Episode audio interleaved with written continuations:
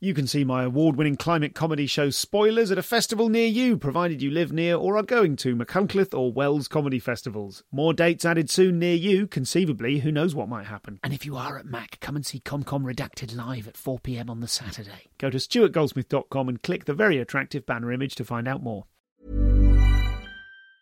Mom deserves the best, and there's no better place to shop for Mother's Day than Whole Foods Market. They're your destination for unbeatable savings, from premium gifts to show-stopping flowers and irresistible desserts. Start by saving 33% with Prime on all body care and candles. Then get a 15-stem bunch of tulips for just $9.99 each with Prime. Round out Mom's menu with festive rosé, irresistible berry chantilly cake, and more special treats. Come celebrate Mother's Day at Whole Foods Market.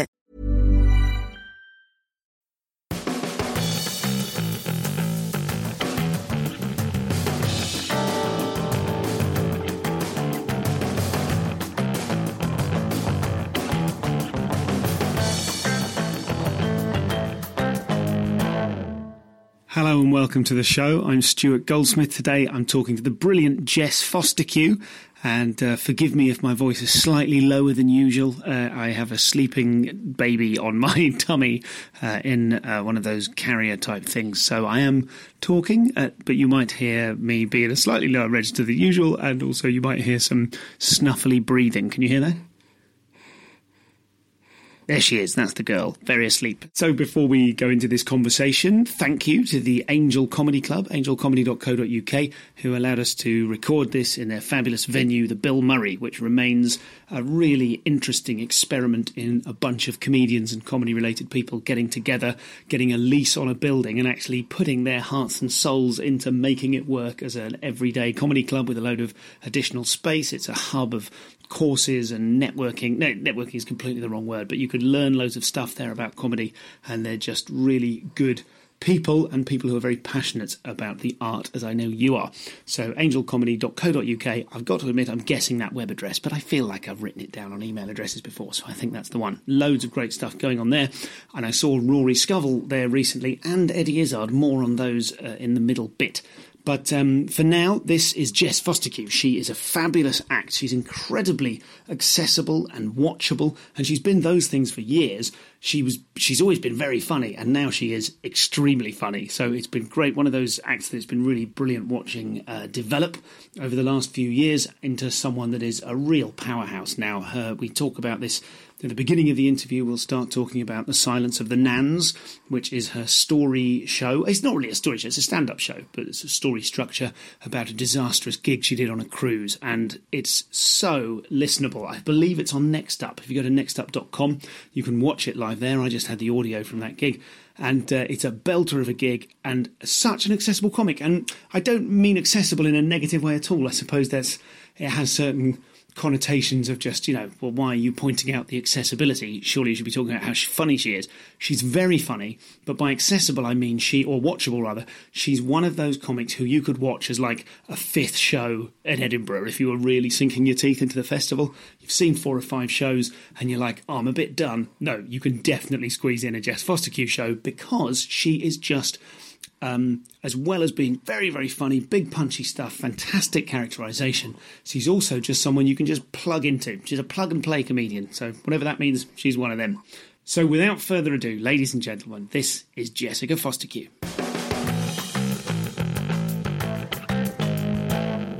Where do I want to start? It's an interesting one. I don't have, sometimes I've got an angle of attack with you, I feel like my most fresh kind of angle, having listened to your show last night, in fact, uh, The Silence of the Nans, yeah. which is on Next Up. It is, yeah, yeah. What number show uh, of yours is that? God, I need to know that, don't I? I'm going to have to count them live on my fingers like a child. Uh, 2011 was my first hour. 2012 I did one. 2013 I did one. 2014 was a work in progress and a play, so no, that doesn't count, does it? 2015 I did one. Uh, 2017 I did one. Did I do one in 2016? Oh God, that's awful. I can't remember. It Think was, of how you felt in 2016 and how yeah. important to you it was or wasn't, if that yeah, happened. Or wasn't. I don't think I did. I just had okay. my kid. I didn't. I didn't go at oh, all. Of course. Um, Got a bit so, of a blank on that year. Yeah. Oh, yes, I had oh, a child. I was doing something else. just one other thing. Um, yeah, so I. Um, That means sixth show. I was really struck, having not seen, I don't think any of your other shows. I've seen you Fifth. at gigs. It's fifth, sorry. Oh, God, I can't even count to five. I feel like I've seen you at gigs here and there. The, the two that stick in my mind were one at the um, the Museum of Comedy. I knew you did your gonna that. Magneto bit, and I remember thinking, "Fucking hell, Jess has got really good." Like, That's so funny because I, you were so kind about that bit that night, and I never ever made it fly. no, really? Yeah. I mean, it's still. I still put it in a show, which is telling. That was 2013. Okay. And that was in a bit of a show, which after that year, I went never ever do a show again where there's bits in it you know still don't work. Just have a shorter show. this is a classic bit of Goldsmith advice. I you tried a bit once. I said, "Oh, it's great. I love that bit," But and lots of went on to ruin comedians did. for you. Lots of comedians Oh, did. I had Oh, lots of God. comedians. Not lots is pushing it. Then I sound like a big head. But I had a variety of comedians say, "Oh," and I think it was just a nice analogy. But the whole bit itself, flabby. Ah, fair, fair. Great analogy though. But that was for me. That was the moment where where I I kind of went. Ooh, I, I sort of I did a bit of a spit take. I was like, ooh, oh god, because I'd seen you at gigs here and there. We we had another one in some godforsaken market town. Can't even remember. Mm. It, it was one of those ones that nearly got pulled, and we all turned up and went. There's only six people. I hope this gets pulled. And then four more people turned Oh, up. We went, oh fuck. Christ.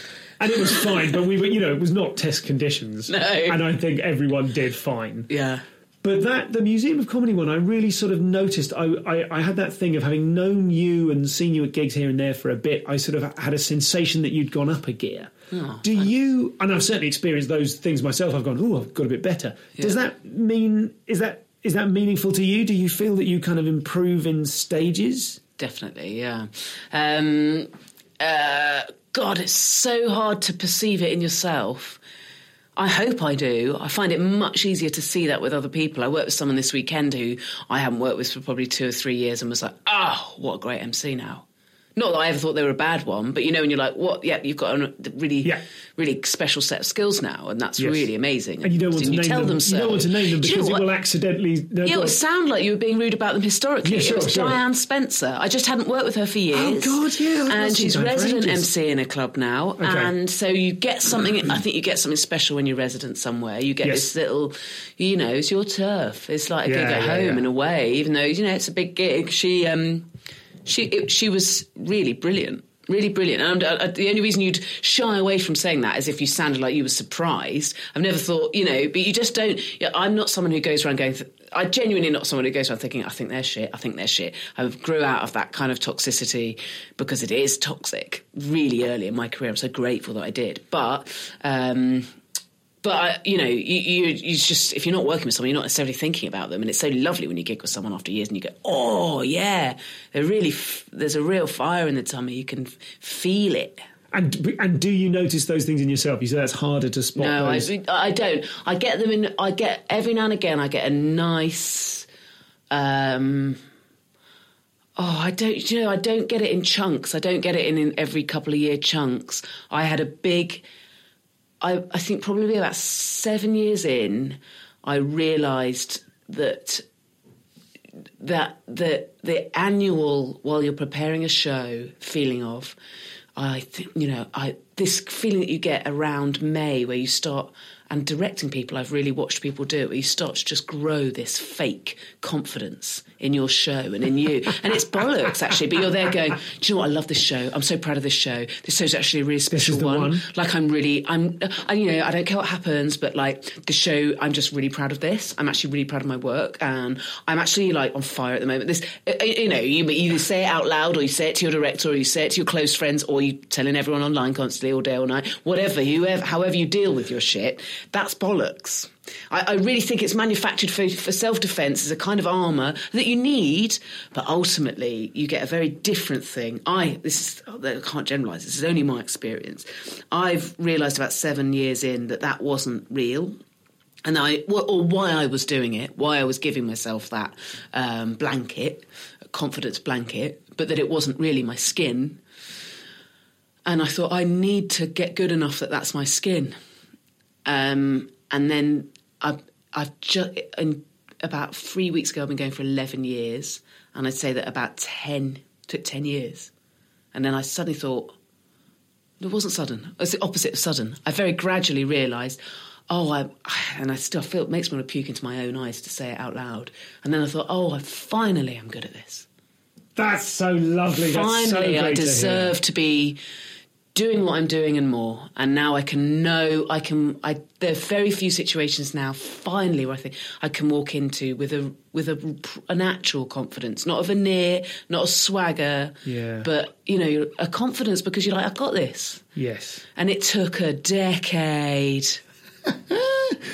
It really it it strikes me very frequently how many people in their first few years of comedy are wanting to to get really good really quickly Yeah. when so many of the elements of comedy are uh, have to be in the skin they've got to be in the bone. They're just there's no way. You need to grow. Yeah. you need to grow. You can't have accelerated growth. There are ways you know if you get loads of opportunities if you get thrown at the deep end in loads of different things but, But I don't think you're happy. And maybe that sounds too rose tinted and cliche, but I think there's a real stress in the people who, and it's extraordinarily rare, get catapulted fast. There's a stress there because you've got all of the. Um, Oh, I suppose you, it feels like you're maybe being you're going 90 miles an hour, but you you hadn't built the car around you very properly. Yeah. Do you know what I mean? And that I I mean that would be just I I feel em- sympathy and terror on behalf of those people whose careers do that. And you think, I hope they've got the right people around them. Um, I overheard a new act at the weekend um, talk about somebody and say, you know, oh, you know, the, they were talking about Jamali Maddix, who's brilliant. I love Jamali, and they were saying, yeah, I mean, in the early days, no one would touch him uh, because of what he does is so kind of out there and alternative. Like, no one would touch him for almost three years. oh, dude, what planet are you on? Three years. He wasn't born. He wouldn't touch himself. Come on. It's not even your puberty. Do you find that you are intellectually rigorous about stand up and about your place in it? Because I, what I'm referring to is the, a very funny moment in The Silence of the Nans, a recent show of yours, um, where you talk about the switch in your head before you go on to do a gig. You you make a conscious decision. I think I've stolen the switch. I don't think you say the switch in my head. I think I've nicked that. do, yeah, yeah, I flip you? the switch, yeah. Oh, you flip the switch. I think I, I was I was about to accuse myself of stealing that from the Sylvester Stallone arm wrestling film Over the Top. Um, but uh, yeah, you flip a switch. You make a conscious decision to enjoy yourself. And I listened to that bit of your show whilst enjoying the show very much. And thought, oh God, that's a good idea. Why don't I do that? That feels like a sort of uh, uh, uh, em- it feels emblematic of a mental strength or a clarity Oh, to be able to go. I'm going to do that, and I'm going to enjoy this. I think it's a survival technique more than anything. My my concern with it is that, is, and, and also it's not as um, it's not as visualized as I. It, for the sake of explaining it in a show, I turned it into a, a switch that I flip, and it's not that uh, solid a thing. I don't picture a switch and Sure. then put my hand up to it or whatever. Um, also, I I think it makes it, because, and I don't need to do that because normally it's a very subconscious thing. Because normally I still love doing this, so normally I want to be where I am, so I'm going to enjoy it. Ultimately, I'm still at a situation in my career where I have to sometimes be in situations I don't really want to be in, and you do have to manufacture the desire to be there, or go, well, what's the worst that can happen? You know, you you can do stuff internally, yeah, very much intellectually, and but it's not just intellectualizing actually. There's a real emotional base to that to go i'm gonna just enjoy it. Doesn't matter really what happens.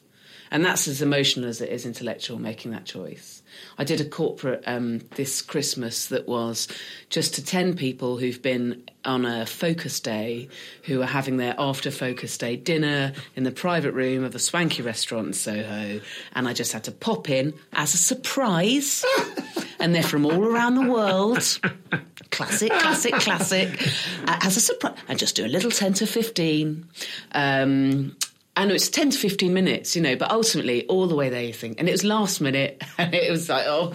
Um, but, you know, I, I, everything else about it was fine in terms of who'd booked me and stuff like that. I knew that it, ultimately it doesn't really matter what happens.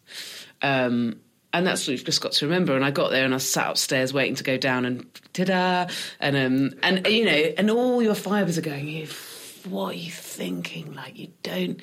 This is this can't work well. And actually, you've got I've got quite good at doing the flip. As soon as I can hear those voices, and they start from the second you have to think about leaving the house to to to within ten minutes. All I need is like a five ten minute window to turn it round and go. Just enjoy yourself. I think if you're watching someone enjoy themselves, it can only be so excruciating, even if you've put the wrong person in the wrong place. Yes. Which is what happened on that cruise that that show's about. And ultimately, weirdly, in that restaurant gig, can you believe it? Fine. Absolutely fine. Some of them confused. But all it takes of the audience of 10 is two of them to be loving it, and your Yeah. job's absolutely the victory. Do, do, do you? Um, I don't disagree with that at all. You're a basket case, right? Um, yeah. Like you, like I think of you, you're you're you're one of us, right? Yeah. like I'm, Yeah, yeah, I'm yeah. interested in the the those Oh, the sound like- mental health aspect of it. Yeah, fuck yeah, yeah, yeah, Those yeah, sound yeah. like very mentally healthy uh, ways Yeah. to process. I have a lot of deal with- CBT. Yeah, right. Okay, they sound like good CBT. They sound like good. I mean, Yeah. I, I, I, I couldn't, I couldn't make CBT work for me long term. Right. But, but I know, so I, I probably didn't do enough of it. But uh, they sound like quite good Yeah. mental jujitsu. Yeah, they Uh, are. I, um, to be fair, a therapist didn't give me them. Uh, didn't give me. T- I have yet to uh, approach a therapist with um, with um, ask, asking for help with work that practically, or with my head around work. Um, but they do. I do. They. She.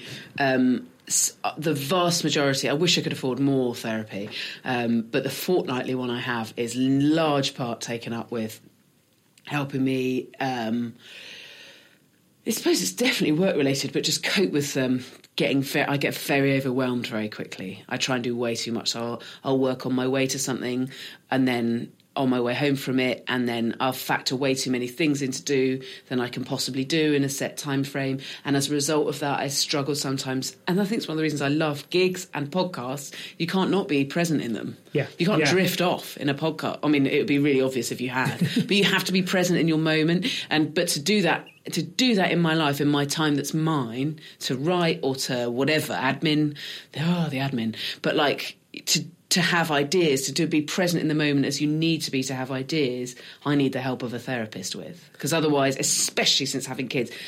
A kid so far, I've felt more more driven and focused than ever and I use my time more wisely than ever, but I panic more than ever because that time's been crushed into a, a block. And do you? You're, that's really interesting. Well, I don't think I've spoken to anyone about a kind of a, a recurrent. Do you see that being like a, a long, long term process?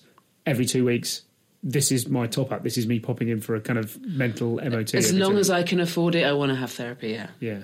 Um, because I don't see my job getting any less stressful or my life getting any easier anytime soon because I really love being a parent and I really love my career and I love my work. So I can't, if I'm not going to get off the train, then I'm going to need help along the way and I'm going to have to say yes to all, all different flavours of help. And without someone telling me to, I won't take breaks.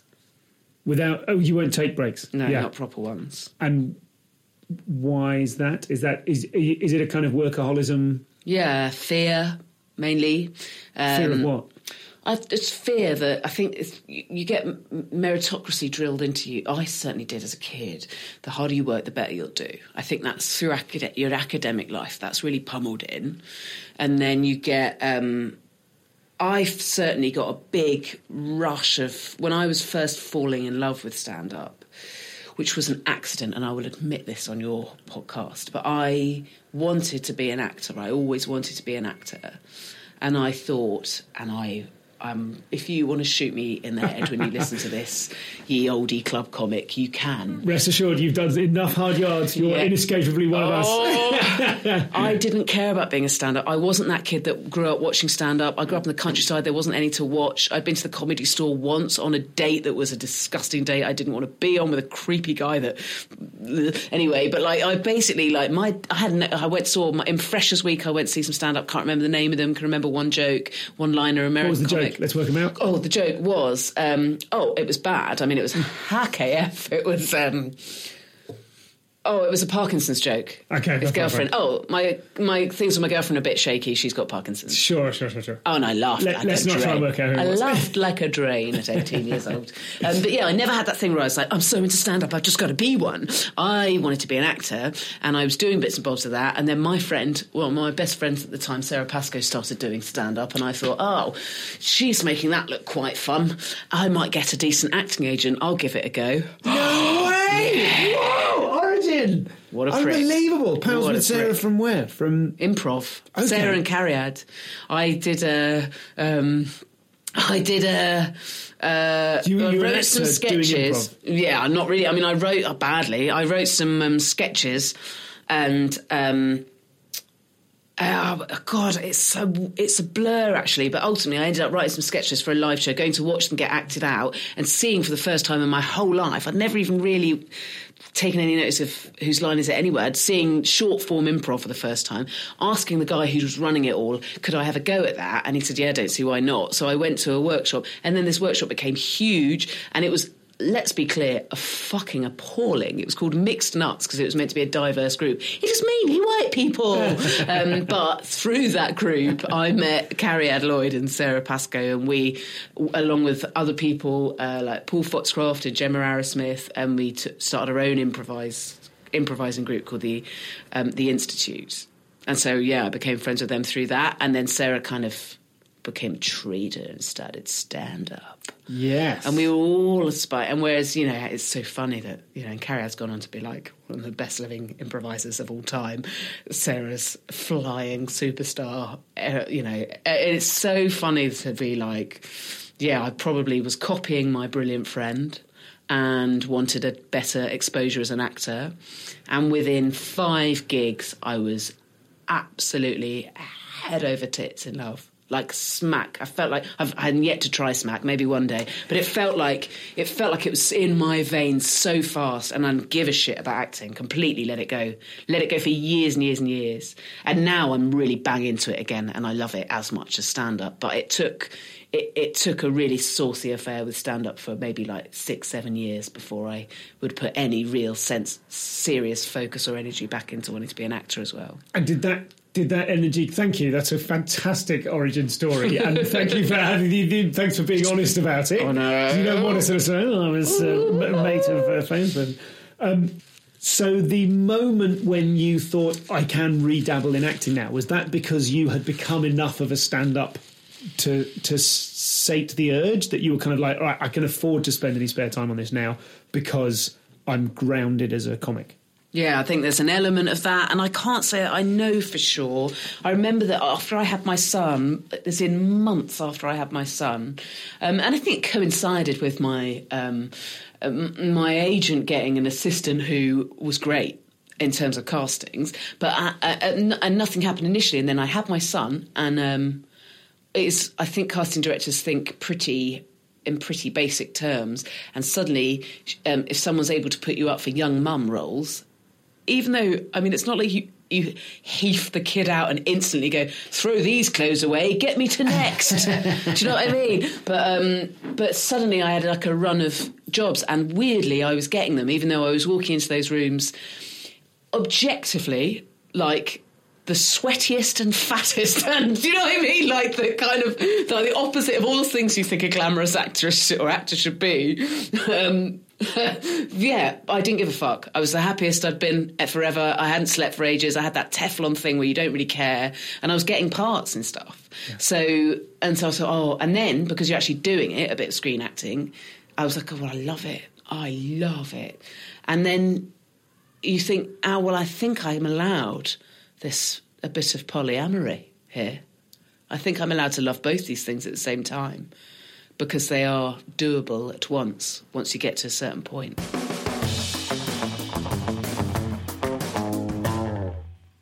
So this is Jess. What a joy to speak to her. You can hear how much fun I'm having. You might, on one or two occasions, hear me stifle a yawn, please be assured that uh, Jess is also the mother of a young child and uh, completely gave me a pass on how many times I yawned in her face due to having been up since like four in the morning or something nuts.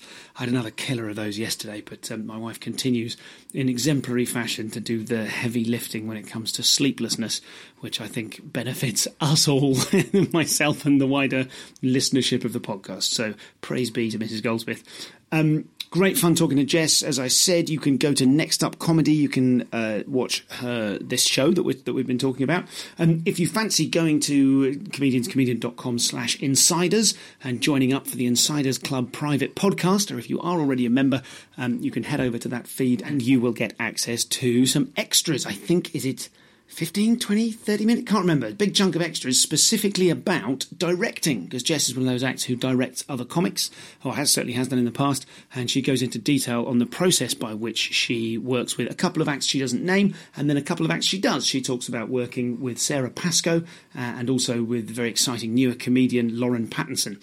So she directed shows for both of those people, with both those people, and um, and you can find all about that if you're interested in uh, some deeper thought and some deeper insight. Uh, and if you're one of those people who's sort of passionate about developing your career, then maybe the Insiders Club is for you. That's a, a good place to get hold of that stuff. Also, the latest episode of Comedy Critique has just recently gone up there, and that latest episode features feedback for last episode's guest, Christian Talbot, and it also uh, is an opportunity for feedback for Laura McMahon. Two very interesting, very funny acts there so uh, get stuck into that if you're in the Insiders Club. If you'd like to join the ComCom Facebook group, you can uh, rack up some questions for forthcoming guests, including police cops, who I'm doing live at Vault Festival this coming Friday. I hope you can make it along. Oh no, I'm not. They're on on Friday, and then I'm interviewing them at 4 p.m., 4:30 p.m. on Saturday as part of Vault Festival. I hope you'll go along to that. If you'd like to ask them questions in advance, you can do that at the Comedians Comedian Facebook group, um, and you can also. Who have we got coming up? Jeff Jeff Innocent. I've been trying to get Jeff Innocent. We've been trying to make our diaries work for about three years. And Jeff Innocent, absolute. I mean, God, what is he? He's just a. I would certainly never dream of describing him as an aging warhorse, as I did Mike Wilmot so memorably. Um, but he has been in the game for a good long while. He has a fantastic perspective on uh, on comedy. He has an incredible amount of experience of just crushing gigs, and I don't use that very American phrase lightly. Uh, he really does kill. So uh, if you'd like to put in a question there for Jeff Innocent, I will create a thread for doing that at the ComCom Facebook group. There is now also a spoiler thread for discussion of Kitson's new show. So uh, I've not seen it. I've not been engaged in the spoiler thread, but it's all safeguarded. You can turn off notifications for it and stuff. There's no visible spoilers. But that's a really good use of the group. So if you fancy doing that, then pop along there. Forthcoming stuff, of course, we have, as well as the Police Cops live one on the 23rd of March in Birmingham at the Town Hall as part of the podcast festival there. Uh, we have an amazing live special coming up, so jump on that and sell your tickets. It's selling pretty well. I know it will sell better when I release the name of the guest, but I'm just dotting the I's and crossing the T's. All right, trust me, it'll be great. Buy a ticket. More exciting people coming up soon as well. I'll name them once they're safely in the can. And I'm I, honestly, people who keep asking about the K. Trevor Wilson episode, I'm trying. I've got like nine hard drives and I'm going through all of them thinking, have I renamed the file something? trying to work out the date I recorded it, all of that tedious stuff. I will, I will find it, I promise. Chat to you a little bit afterwards. For now, let's get back to my conversation with Jessica Fostekew. Millions of people have lost weight with personalized plans from Noom, like Evan, who can't stand salads and still lost 50 pounds. Salads, generally, for most people, are the easy button, right? For me, that wasn't an option. I never really was a salad guy. That's just not who I am. But Noom worked for me. Get your personalized plan today at Noom.com. Real Noom user compensated to provide their story. In four weeks, the typical Noom user can expect to lose one to two pounds per week. Individual results may vary. Cool fact a crocodile can't stick out its tongue. Also, you can get health insurance for a month or just under a year in some states. United Healthcare short term insurance plans, underwritten by Golden Rule Insurance Company, offer flexible, budget friendly coverage for you. Learn more at uh1.com.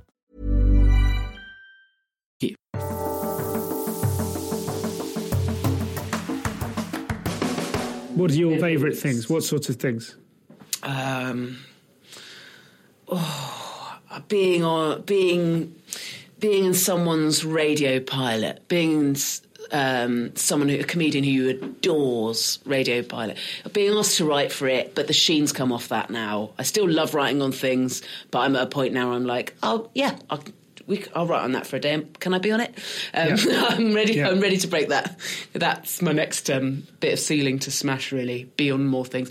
But acting work has had absolutely nothing to do with uh, with Edinburgh's and um, uh, being getting on the radar of producers for doing things as a comedian on radio and telly. Mm, one in ten things I've done has been from an Edinburgh tops. It's not as important as it for me as it used to be. Weirdly, as Edinburgh's get easier because one, you find the longer you've been going, the easier you find it to write an hour of stuff.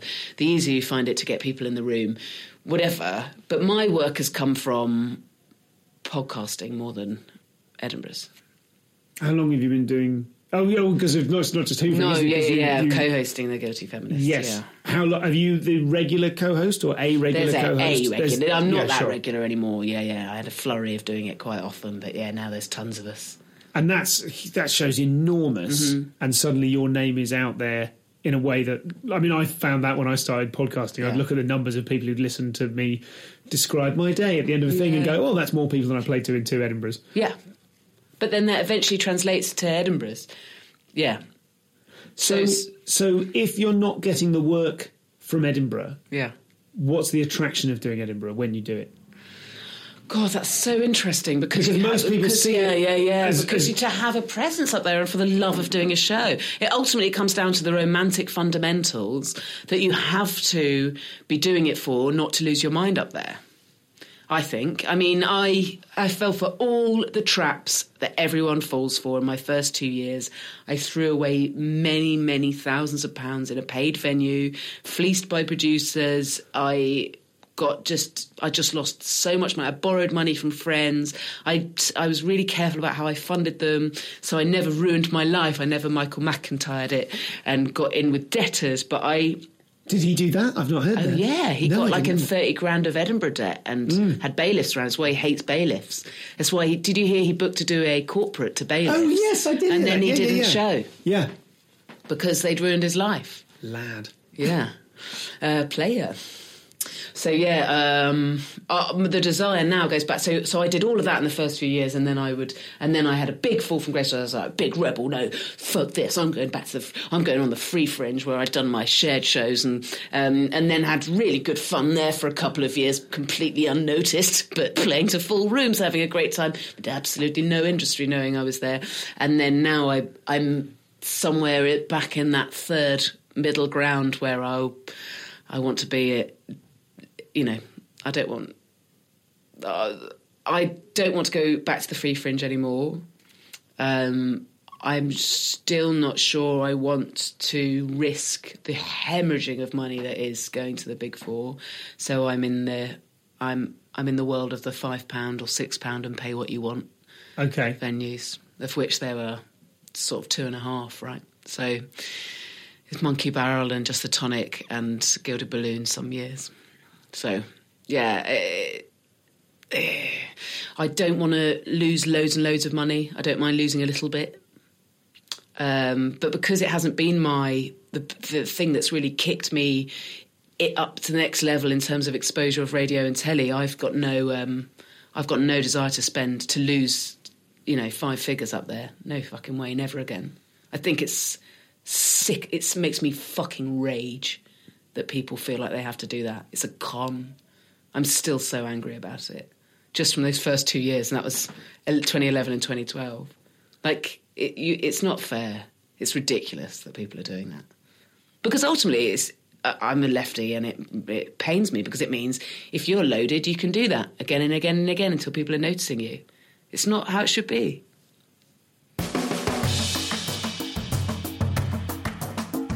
Talking about your the Silence of the Nans, which was 2017. Yeah.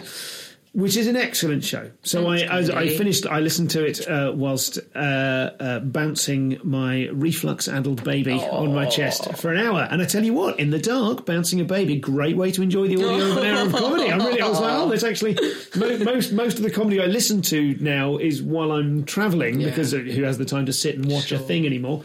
Um, and actually, in a darkened room, really worked. It was like that thing we uh, talked about the uh, the dining experience in the dark.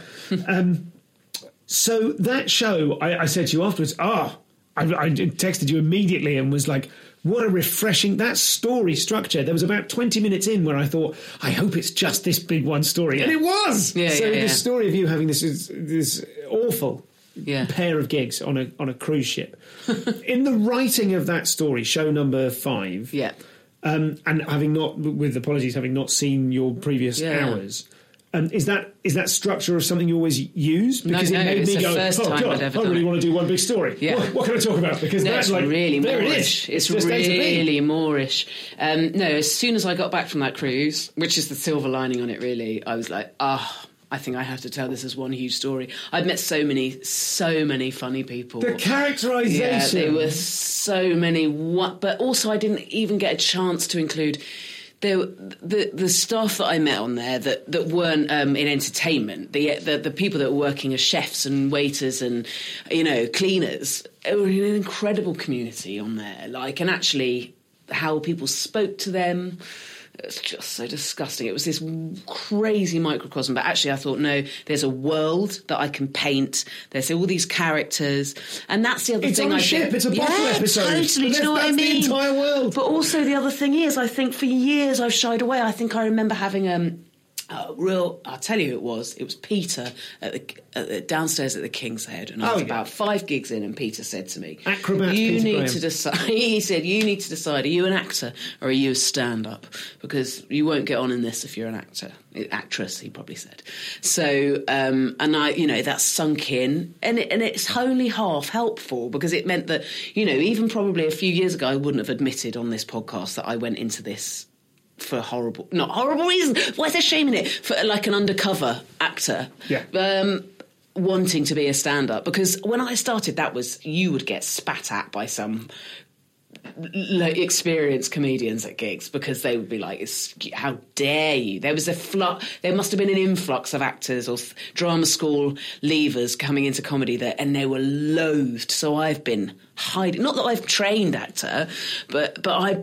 I've been hiding that desire to do that for ages, and it was only it took me to 2017, nine years of doing stand up to go use it if you can act, be the characters, be Yeah. in the characters, but you're telling the story as a stand up, and you're not just a story. Not there's anything wrong with them, you get amazing storytellers, but you know, you still come to it with the writing of a stand up. It still has to, it still has to meet certain benchmarks of funniness um, and rhythms and and there's still set pieces within it, although very few.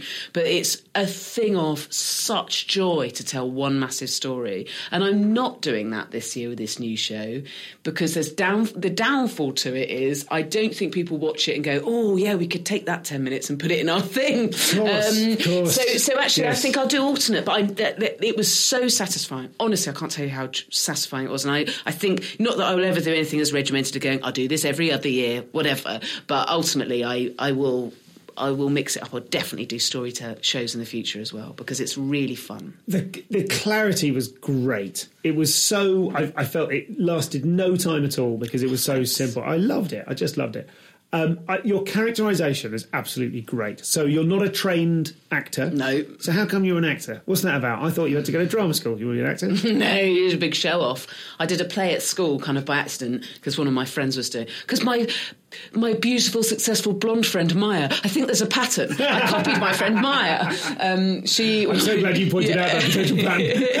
oh God. I would not like to be sitting here going, "Do not mansplain this." no, I, there's a pattern. I follow my friends. My, um, yeah. Yeah, she uh, always like audition, audition for a play at school, a new play called Ozzy and the Thwarts, and um, I think I was nine, and I auditioned. We uh, and I she got to be the villain, like the Cruella de Vil, and I got to be her henchman. Um, God, I can't even grovel. Nice, it- nice. its name was. It was a genderless character, very modern actually, for however long ago it was. Anyway, um, I loved it, and I loved getting laughs, and I loved being all contorted. And um, I now look back and realise it was an absolute 100% rip-off impression of Rik Mayall, who I adored. As, Hey, I- who, who yeah. didn't start their career ripping off Rik Mayall? I did, and I still think there's. I still think in my more impish uh, moments, I am channeling him. I it's um I I watched the film Drop Dead Fred every day for a year around that age. I was obsessed with it's that naughty make believe character, but also Yeah. my parents are, if anything, far too liberal. So I was already fully au fait with Blackadder and um, Bottom as well. So just all that kind of. Gr- kind of grotty, creepy, mucky. It's really all funny because part of the joy of the characterization is that in in the show is that they're all grotesques, Yeah. which is exactly that. And you love that's really funny, of course, Rik Mayall, because you love playing against your um, very smooth, creamy radio. Did you used to do weather? Did you used to do traffic Yeah. on the radio? Yeah. Yeah, you've got a fantastic radio voice, right? And it's uh, it's kind of I would guess people who end up doing traffic on the radio. Uh, I would guess you specifically. Part of the makeup, the genetic makeup of that job, was the fact that you're a really warm, reassuring vocal presence. Oh, maybe, yeah. I think I was pretty shit at doing the traffic, though. well, maybe. Yeah. it was really early morning starts, and I quite often would have been out quite late the night before and come in and be like, there's not a lot happening on the M6. But you love in your in your shows. You love playing against that because Yeah, you yeah, are, yeah. as a comic, I think you are all of our friend. You're the host Right, of the yeah, party. yeah. You're very warm and welcoming, and um, and then the, the very first moment in that show when you do two minutes of crowd work and go, "That's finished. I hate it," Yeah. which is lovely. It's sort of lovely introduction to you. The difference between this this sort of warm Radio Four voice and then the kind of grovel, the kind Mm. of like that, is it's really fun. It's really fun to play off, and you also get tremendous breadth of characterization out of the different people on the on the ship. It's a Yeah. really, uh, I think, it's a real achievement. Thanks, Kindy. Oh, it doesn't lead to a question, does it? Do you ever deliberately uh, insert characterization? Is that something that you'll go to if you're going, what does this bit need? Oh, there's a space for a character there. Or is it simply that it just naturally bubbles out of you? Naturally bubbles out. I don't think I still. I'm not actor enough. I'm more stand up than actor, and I think I'm not actor enough to go. Oh, what would they talk like? Or I, and I don't make someone up from scratch. There has to have been a person. There has to have been someone, or there has to be someone at least I can put in that position where I can be like, I'm gonna. And sometimes I'll, um, it, but it, I know it happens organically because I've been told regularly now because I talk about my son so much in my comedy at the moment that I have quite a, I, I have quite a specific voice and face that I go into when I'm talking about when I'm being him. Okay. And I didn't even know I was doing that. Do the really. voice, please. Oh God, I don't know if I can on cue. Um, no, I don't think I can. Okay, Sorry, I don't think I I, can. I was like, oh God, I'm really panicking. I don't think I can. But he's, um, but I only know it because so I'll be talking with a friend and um, talking about something, and they'll go, "Oh my God, you just you when you were talking then, you just did your own impression of Rudy," and I'll be like, "Oh, did I? I haven't. Oh, okay." Um, so I think perhaps it's something I do socially. So Yes. uh, yeah, you know, if if I'm talking about somebody who's from Glasgow and I'll say that they're saying something, then I might do a Glaswegian accent while I'm saying what they said to you. So Sure. I think if I do that, yeah, I'm more. It's more organic than um, than written. I was going to ask a follow up question about the the decisions you make in writing the non characterized stuff, the stand up stuff. When you said Yeah. this kind of set pieces, the kind of premise based stand up. Um, however, I was slightly put off by remembering your bit about effing and jeffing, where you say jeffing is what it is. It, it's taking it's drawing a face on an egg and taking it on a night According to Urban Dictionary, Oh, is that written? That's an actual. I didn't know whether you'd made that one up or not. I, Yeah. I love that bit. Um, it's um, it's so funny, isn't it? I with the story show, I'd say I just had to be super conscious of not overwriting it um, because ultimately. As much as you have creative license, it's not a you know it's not a TED talk, it's not a medical seminar. You can lie all the fucking that you want. You can lie the tits off the face off the thing. And in fact, that took me years to learn. Absolutely years. That to learn. is interesting. I was so because I like to have this nut of truth or seed of truth at the beginning of every bit that I'll do. Even if it's just the, the beginning of what my opinion used to be, or Yes. a person or a thing that happened or whatever. More often than not, an awful thing that happened, whatever, or an ostensibly awful thing, or something where an expectation was mismatched. Um, this year, I'm going to talk about my in my show. I'm going to talk about my birth story because there's a massive, it's a horrific story, but there's an, an uh, a mismatch of expectation, which is ultimately what the cruise was.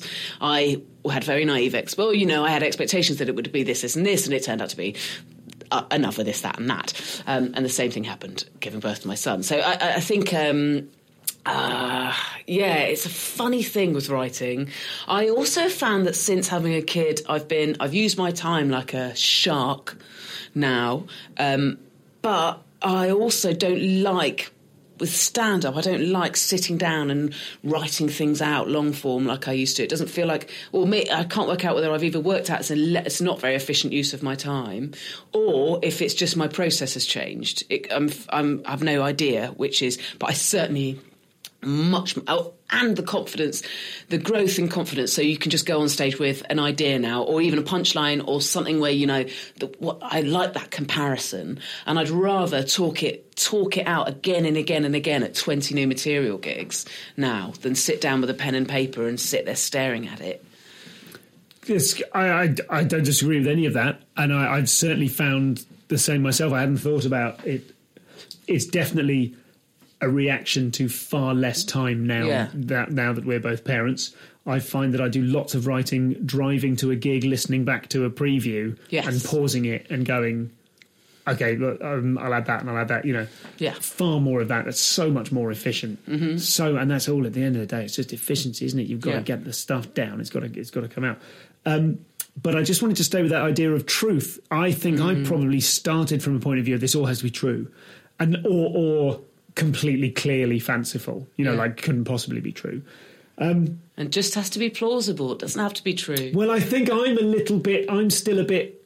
It's funny. I think I'm still a bit. Um, oh, it's got to be true. It's got to be true. But I think I probably bend the truth more than I like to admit. Yeah. And I'm listening to you go, "That's plausible," and I'm going, "Yeah, I suppose you're right. I suppose if I'm honest with myself." Well, look, I, I mean, in terms of that Silence of the Nan show, um, everything that everyone said, they said. Their voices might be changed slightly or whatever, but they that's what that's how I will remember them forever now, or it's how you you know. Um, and the block, the things that happened happened. We were thrown out of the swimming pool. That you know, that all those little events but the timelines changed. Actually, it was the, both the gigs in reality were on the same night. Oh Lord! But then, but then I was trapped at sea for and and to get an ending, a satisfying, victorious ending, Yeah. took fabrication Yes. because ultimately I had all the all the kind of empowering victory for me came after the fact in writing a show I, I'm happy with about Yes. it. It didn't come of tumbling out of me at a gig. Actually, that I'd had half an hour to reset about, and there were things I couldn't even fit in the show that happened that I wish I could, but because I'd had to put the second gig days later and not half an hour later, Yes. there there, Kathleen, who's a character in the show, a character who's a real person who worked on there, who was just Was it all real names? Yeah. Use everyone's real name? yeah, I did, wonder. actually. and I had to be really careful because there's this, there's a, like a rival entertainer on the ship um, who I've had to since go back to and realise I should have asked. Yeah. I should have asked. I, I asked to use some of her music, and um, and she not unfairly said, "I'm you know I always want to help another performer out, but I've had." She said she'd had people on cruises coming up to her saying, "Do you know someone's talking about you in this st- comedy show?" Which terrified me, and I felt awful, like real proper tangy. I feel really emotional thinking about it. Tangy old guilt. I should, before I was ever going to use her real name, have emailed her. I mean, I got in touch and bought her CD and stuff, but I should have emailed her and said, "May I?" So anyway, she said, "No, of course you could." I mean, I would let you use my music, but I can't be seen to be endorsing anything Hmm. that's even faintly rude about cruises because that's her livelihood, Yeah, and they could Yeah. sack her. Yeah. and she was a good egg, and I hope she comes out of it well enough. Oh God, because in reality, I never met her. That is so interesting, isn't it? Because the, the, what we're talking about is truth, and hey, it just has to be plausible. But they're real people. These are real people, and she's and a I'm real person real who, names. although Yeah. not in our industry, is Yeah. in a you know a parallel, you know, entertainment, the Parallel broader universe, actually. Yeah, yeah. It'll be all right. Um, no, the, what I was going to So say was is this- Kathleen, who was like the one who kind of like, who was your kind of act liaison, who spoke like that, like a, so dead inside.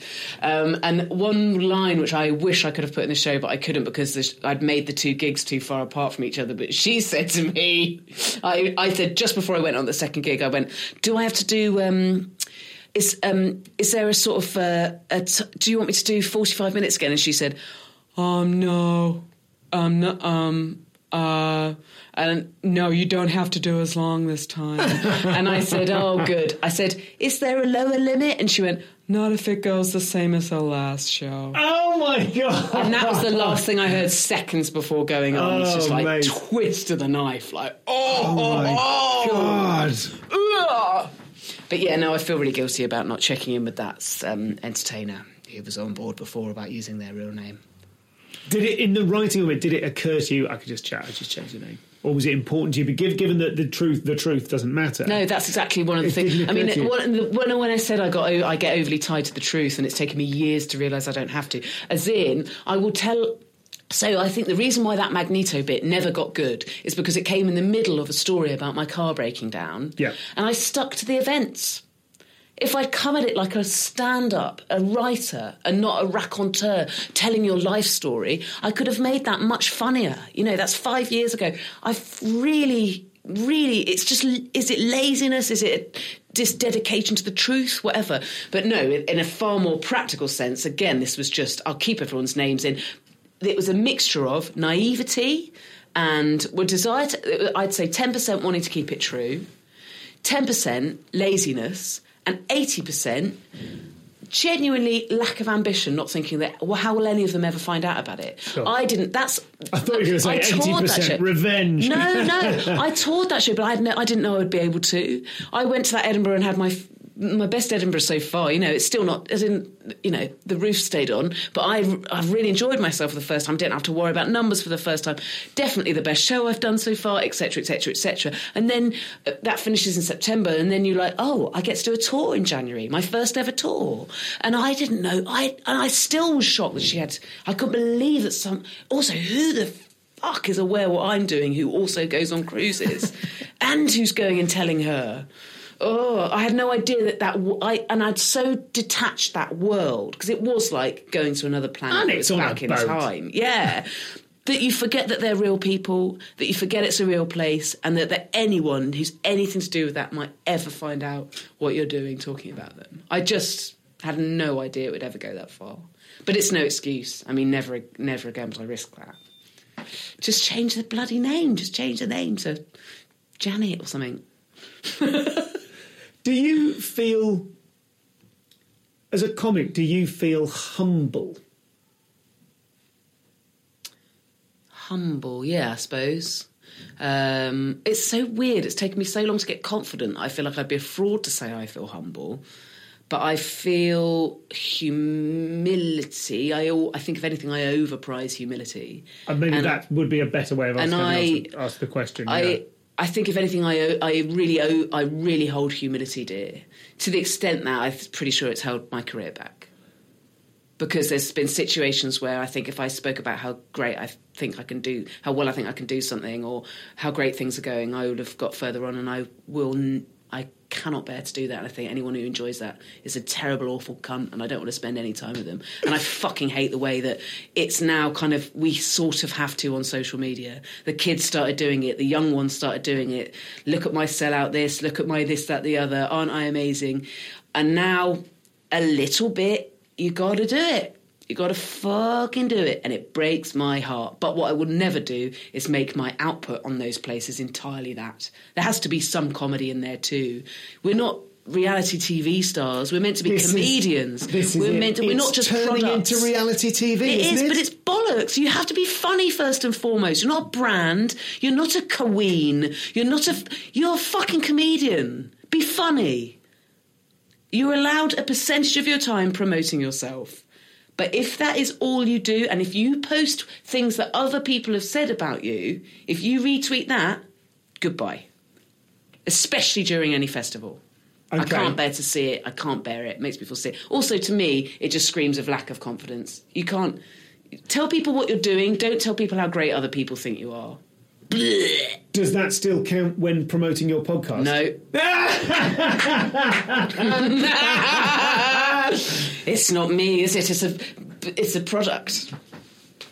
Yeah, and I Uh, think it's, maybe it's that's entirely that. It's entirely my issue. I have a disgust, an innate disgust when it comes to the idea of promoting myself. I will promote my gigs and my podcasts and my whatever. To I will promote them to the hell and heaven and everything. But I to go, please, please love me, and that's where stand up's so unique because that's what you're doing. Really makes me absolutely wretch, wretchy.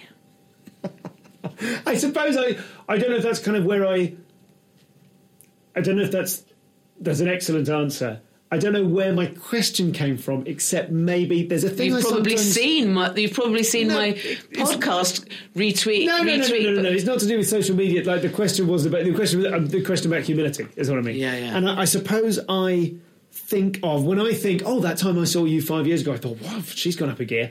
Maybe you weren't singing your praises, singing your own praise. You know, Yeah, you yeah. behave like. I think people who started around the time I started, Yeah. when it was, I've always said, I've said this on the show before, I felt like the tail end of people who were doing it as an alternative lifestyle as Yeah. opposed to be wanting to be a millionaire. Yeah. You know, it was it just it, it wasn't. You I still don't want to be a millionaire. No. Oh, actually, do you know what? A million pounds isn't that much anymore. I wouldn't mind. I feel like we need to change that to billionaire now. Yeah. Yeah. Well- Millionaire's like owns property within zone six if you live in London. Yeah. I think uh, I think of sometimes of uh, Tom Stade when he was on this show years ago now saying if you want to be and I, I wish I could do a good Tom Stade because he's got such a good voice for impressions um, but if you want to be a star fucking act like one Hmm. and I I don't act like I'm a star I don't act like I want to be a star and I don't think you do No. either I don't ever want to. But I don't think that don't that means you don't get to be one. It depends what you want. Also, what I want is always changing. But it, I've had a really funny thing recently where I've realised I don't need. Like watching um, uh, watching the guilty feminist go the way it's gone and become so enormous, um, and I've watched lots of friends tip into very extraordinary levels of success. I've watched what it's done to them. I've watched how they've coped with it or not. I've watched how much happier they are. They're not. Whatever. It's what fascinates me. And this might change, but at the moment I, I've been thinking, I, do you know, I don't think I want um, an army. I don't want an, a whole and like Lady Gaga's got an army, the guilty feminist has got an army. It's, I'm not disparaging the people that do want that. I'm not certainly not disparaging the armies. They're great. These are great iconic things. But I don't know what com- what that comes with. I remember with Sarah Millican as well. What that comes with is certain expectations and a brand, you know, then okay, well, this is what I do. It's whatever. For Sarah Millican, I kind of had to do a thing of going, it's jolly, it's happy, it's kind of cheeky, but not too rude. And she'd have to start doing a disclaimer at, at tour shows. Actually, what I do in live stuff's a lot ruder than what you might see on the telly Sure, sure. um, or on Twitter. Yeah. Um, and with the Guilty Feminist, um, extraordinarily right on, inclusive is the right was the model term. It, it's set its stall out as being a social justice movement that, that is 100% it's inclusive. And, and it, within that, there will be failings, but the, the promise is out there to try. Um, um, and I look at that and I look at all the other examples I've got and think, yeah, I don't, I can't, I I'm not interested in having an army. I want loads and loads of people to come to my shows. I want a profile that means I get to do the fun things that I actually want to do on the radio and the television. And I want to work constantly as an actor and I want to get good. I don't just want three lines in things. I want to be the interesting part. You know, I want to people, I want to be looked at and I want to be noticed. Um, but I don't think I, I don't think superstardom and arenas is, uh, you know, that's not still not sure that's my end game. I hope that doesn't show a lack of ambition. I just actually really want a I want a fucking lovely life. And I want to keep doing the things I love and to be noticed for it, but I don't think I need a whole army of people. I don't think I want to be worshipped in that way that some people, when they get extra extraordinarily successful, are. I think I might find that a bit terrifying. and we do know people who've we know we know well people who we have seen accelerate into Yeah. that kind of world and yeah does it make them happier sometimes it must do We have to we have to live in a world. We have to live in a head where the things we want are the things we want. Otherwise, you have no impetus for trying. You know, you have to want. But I, I, I think there's nothing wrong with being realistic about it.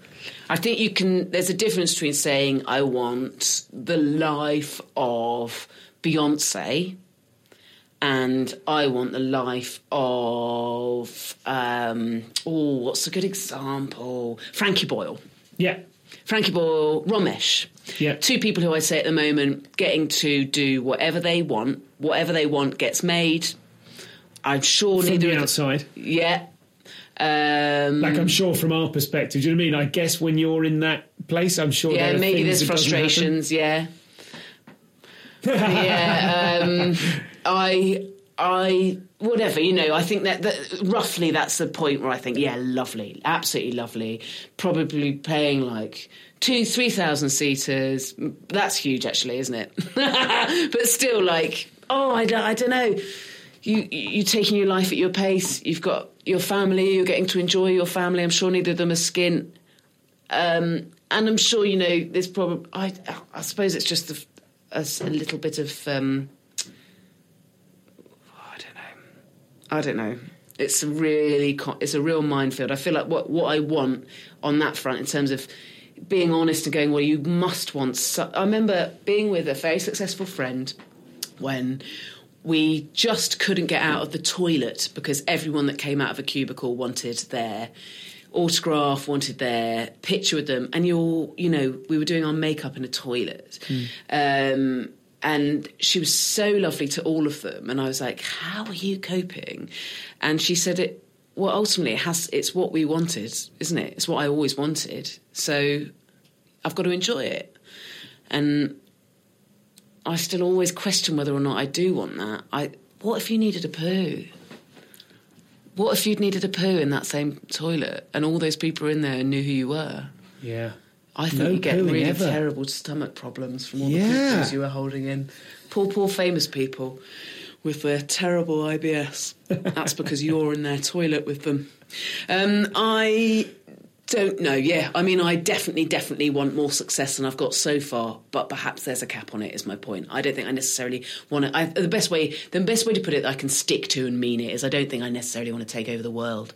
Yeah. I just want to do really fucking well. Is there is there any part of your kind of regular CBT routine which Yeah. is to do with success? Yes. And um, is there any particularly useful thing you could share with us that's uh, kind of a way of dealing with that? Like one of the things that my guy used to say was dare to be average. Just dare to be average. Stop trying to, you know, huge problems with, with perfectionism Right. for me, which I seem to Yeah, have yeah. I haven't entirely solved. They, they bother me less now, and um, yeah, you know, it's, it's not about me this one. Yeah, yeah, But uh, but uh, yeah, so so that little things like that. Are there any particular things that crop up that you go that you find yourself applying in a day to day? God, I'm going to really think about it. The the one practical thing that I can remember was during a really breakdowny time, which I get into quite often because I just get overwhelmed. I'd like take on tons of stuff at once, and um, and then it's like my heart's pounding, and I'm s- s- just stre- stressed to the point of I can't focus on anything, and everything panics me. Um, and when I get into one of those ruts, she sort of really carefully pair, makes me pare it back, but does it let helps me to do it really gradually in a way where I don't feel like I've had to suddenly cancel everything. Um, so far, um, but in the midst of one of those, and I was saying I was gigging that night, and I think it was an important gig, um, and and you know she'd been quite clear about do you actually have to do it? What would happen if you didn't do it? And i'd manically been quite like well this won't happen and that won't happen. And i really didn't you know i really wanted to do the gig. And she said well in that case you've got to remember that in that situation while your mental health is like this and you're vulnerable up there. You are a performative version of you up there. One thing you could do is visualize an armor on you. Like visualize your clothes as armor ultimately, and see if that makes you feel a bit safer before you're actually on stage. And you know, I don't think I ever did it. Because actually, I, on stage is already safe because I'm safe from my own head because you're in the moment and you're focused. And actually, that's interesting. But um, that's interesting in itself, I think. But yeah, that was her advice. I will know that might be helpful for someone else. It sounded great at the time. I th- I like the idea, but I'm more interested in the idea that you don't need that because you're safe on stage. Yeah. I wonder how many of us that's true for. Mm. I feel like um, most of the time, if it's you know, if it's working, Yeah. which it is most of the time, Yeah. you're in a state of flow, Mhm. and you think, "Great, this is, I'm happy now. Yeah. I'm not thinking about." You You're know, not. You haven't got time to stop and think about the past and the future, and and all the other things. no, you have to be in the moment. That's what I mean. You're in the Yeah, it moment. You're forces you the necessarily in the moment. I think it's why lots of stand-ups, infuriatingly for trained actors, get seen for some quite inter- interesting acting. Casting director put it really ni- neatly to me once: is that stand-ups, as a rule, tend to be really good at being in the moment, being very present in the conversation, in the performance, because that's what we do. And you can still be a terrible actor, but um, but you know, yeah. Are you happy? Yeah, I am. God, that's such a huge question. Are you happy? Yeah, I'm really happy. I'm very grateful. I'm really grateful. There's elements. You mean my career, just generally, he's done a really smirky face. If you're listening, Oh, no, I didn't mean to smirk. no, not smirky face, cheeky face. Kind of like, mm, Well, you work out you what I mean. um, I feel very grateful for all sorts of things in my life. I mean, I'm ultimately, I'm ultimately extraordinarily privileged. Full stop. Uh, I'm a white middle class person, um, uh, and I'm not loaded. But you know, I, I, I won't be homeless if it, if everything changed tomorrow. Um, well, I mean, unless there's an apocalypse and we're all homeless. I mean, that could happen to anyone. Um, I feel very happy to be a parent. Um, I and then when it comes to my career, there's elements, and in my whole life, there's stuff I still want that I haven't got yet. So I satisfied, like ultimately, ha- I'm not like I haven't peaked. I've got a way old to go. I want to get. I've, I've got a bunch better at comedy that I want to get and acting that I want to get. There's loads of little career things or big career things that I still really want that I haven't got yet. Um, I feel closer to them than ever before. And that feels real and not just imagined for once. So maybe there's a lot of happiness in that. And I have lots of moments of unhappiness, but they tend to be, um, maybe I'm very lucky with that actually. They tend to be felt as stress as opposed to um, sadness or anxiety. But I don't. I need to learn what anxiety is. It could well be anxiety, but I, I um, but I, yeah. So you know, I'm not like one of those people who's gleeful all the time. But if I look at the grand picture, I feel a general contentment and gratitude. Yeah, I think things are going the way I want. That's a lovely answer. But I feel like I've earned them and they've taken ages. Do you know what I mean? I don't feel yeah. I feel like I and I'm and I'm still grafting hard. And I'll never not graft hard. But it's it's a long game and I'm that doesn't stress me out anymore that it's a, and and it's about it's such a cliche but you've got to enjoy the game. It's not about the results. It's got to enjoy the game because actually I had a really so here's a nice thing that encapsulates it I think. I had um my dad used to work for a champagne company, um, Moet and Chandon, and I had a bottle of um, Dom Perignon from the year I was born, 1983. That was a gift from him. Um, the year before he got made redundant, and so I had this extraordinarily posh, um, special drink, and I this was pre comedy, pre-starting comedy. When I first got it, I, I said, you know what, I'm going to drink that when I get my first paid gig. And then you get your first paid gig and you think, fuck that, you know, that's not good enough. And then you go, no, make it something bigger. I'm going to drink that when I get my first agent. And then you do your first agent, you know, and you're like, okay, well, actually, oh, surprise, it didn't change much. Um, and then you go, oh, you know, the goals kept big and bigger and bigger and bigger. And then it got to the point where I wasn't even noticing that the goals had been achieved and I wasn't even having the thought. I just occasionally look at that bottle and think, why are you fucking drinking that? And it's because I was behaving like someone who was never, ever satisfied, ever going to be happy with that. Um, so, um, um, two weeks after my son was born, I just drank it with some friends who love champagne. And I've and I'm never going to treat something like that again. That it's you've got to live your life now, live it now. It's so cliche, but you just got to, and I think that's how you get to be happy. If you don't get to be happy, if you're like, I'll be happy when I've got this award, or I'll be happy when I've got this. Oh, and also, I don't really believe in prizes and awards, but that's a whole big other thing. But uh, uh, you know, the, you, you've got to enjoy the thing while it's happening. Otherwise, you won't be happy. Thanks, man. Pledge. Thanks for having me.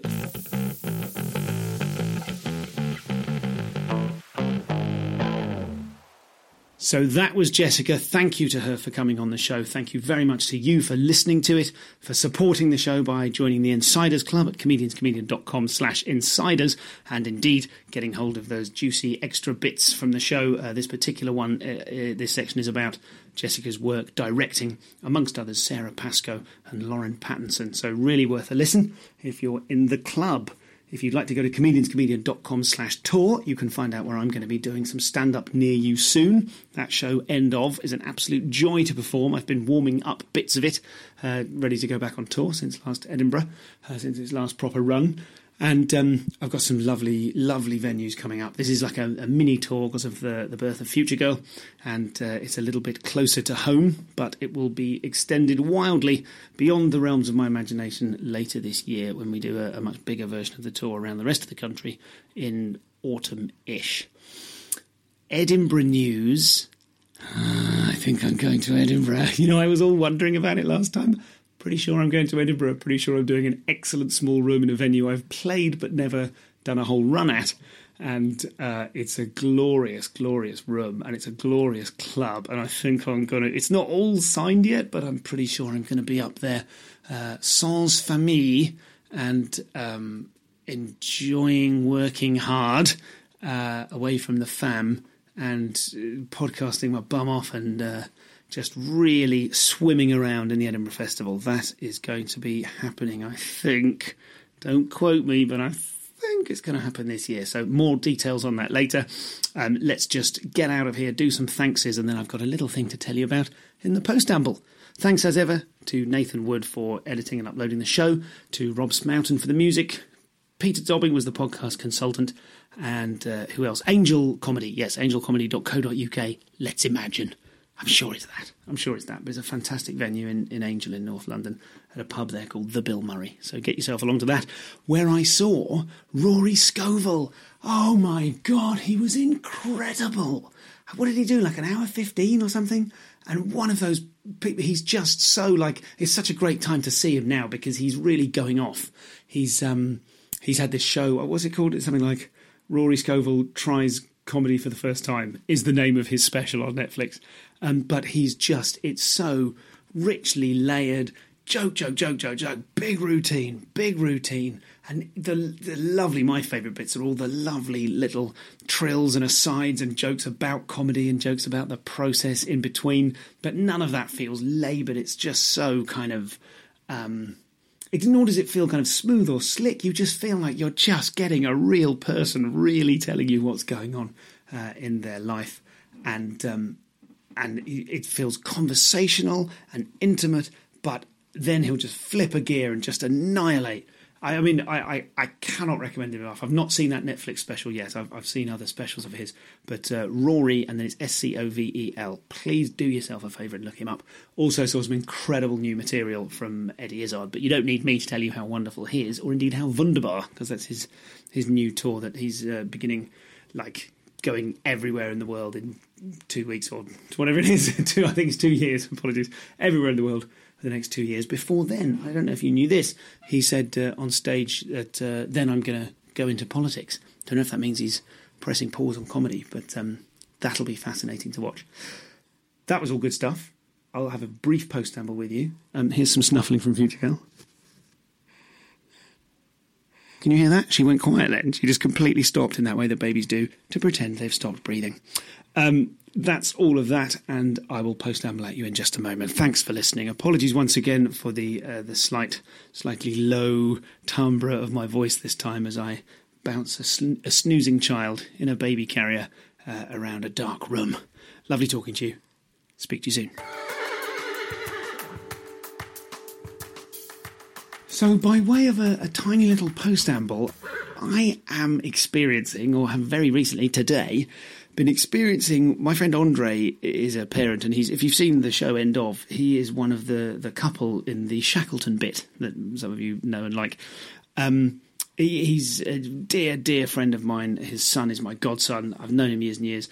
And uh, he always talked when his children were very young about this kind of rush of joy. He would just be very good at sort of evoking this incredible happiness about parenthood. And um, this is an unashamed parenting postamble this time because it was it is my boy's birthday. It's the Boutros' third birthday tomorrow. yeah, I know, right? You remember me talking in these postambles about getting pregnant and having a child and stuff. Well, he's three. What the hell? He's going to be three tomorrow. That's a Monday. So today on the Sunday we had an improvised, uh, not an improvised, no, a planned, but improvisational uh, treasure hunt ending in a secret forest disco. yeah, we're fucking hipsters. Get over it. And uh, it was so joyful. And it was just one of those moments that andre used to describe when you're just you're just kind of hanging on. You know if you write in capital letters h g n n n n n it's like like, like you just you can't cope with the joy flooding through you. It was so glorious.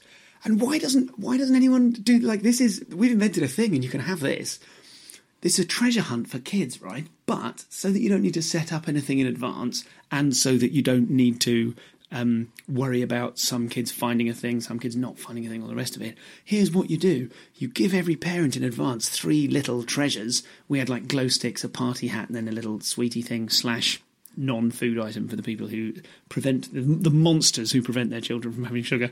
Um, you give each parent three surreptitiously to put in their pocket. You go to location one on a nice walk around the woods. You go, Here we are, guys, I think there's some treasure here.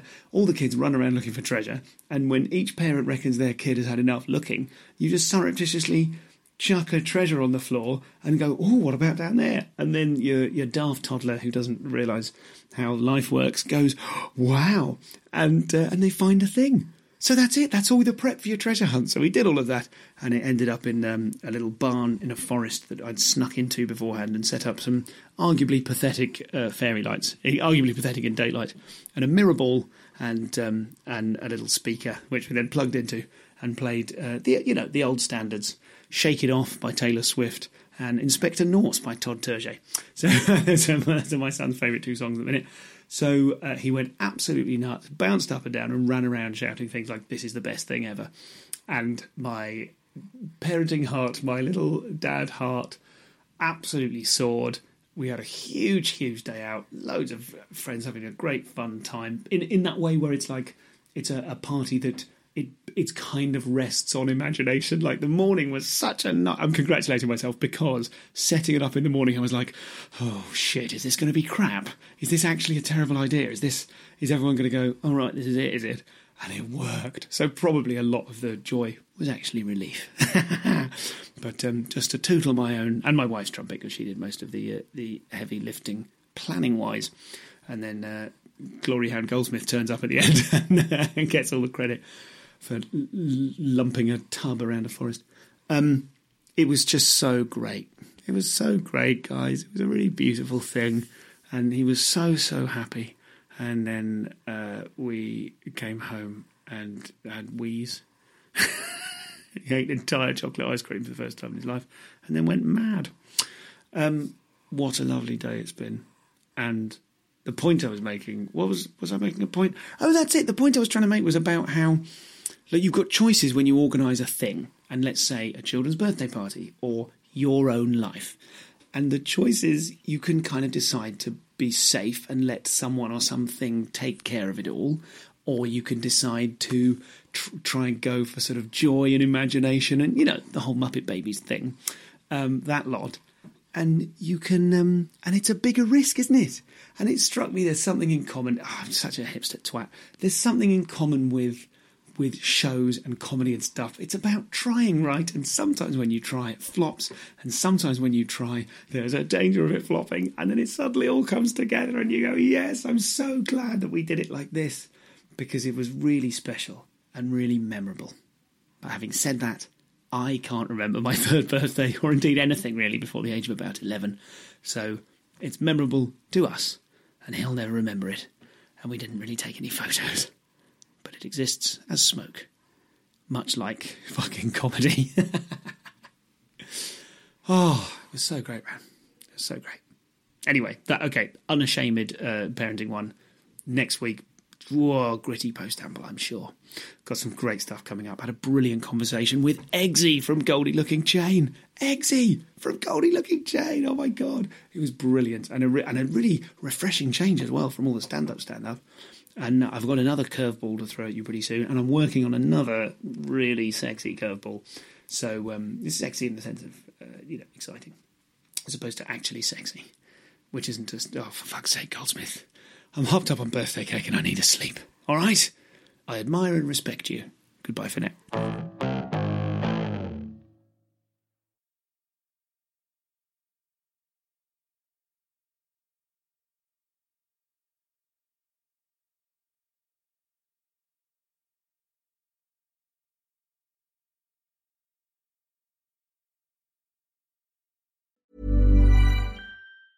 Mom deserves the best, and there's no better place to shop for Mother's Day than Whole Foods Market. They're your destination for unbeatable savings, from premium gifts to show-stopping flowers and irresistible desserts. Start by saving 33% with Prime on all body care and candles. Then get a 15-stem bunch of tulips for just $9.99 each with Prime. Round out Mom's menu with festive rosé, irresistible berry chantilly cake, and more special treats. Come celebrate Mother's Day at Whole Foods Market.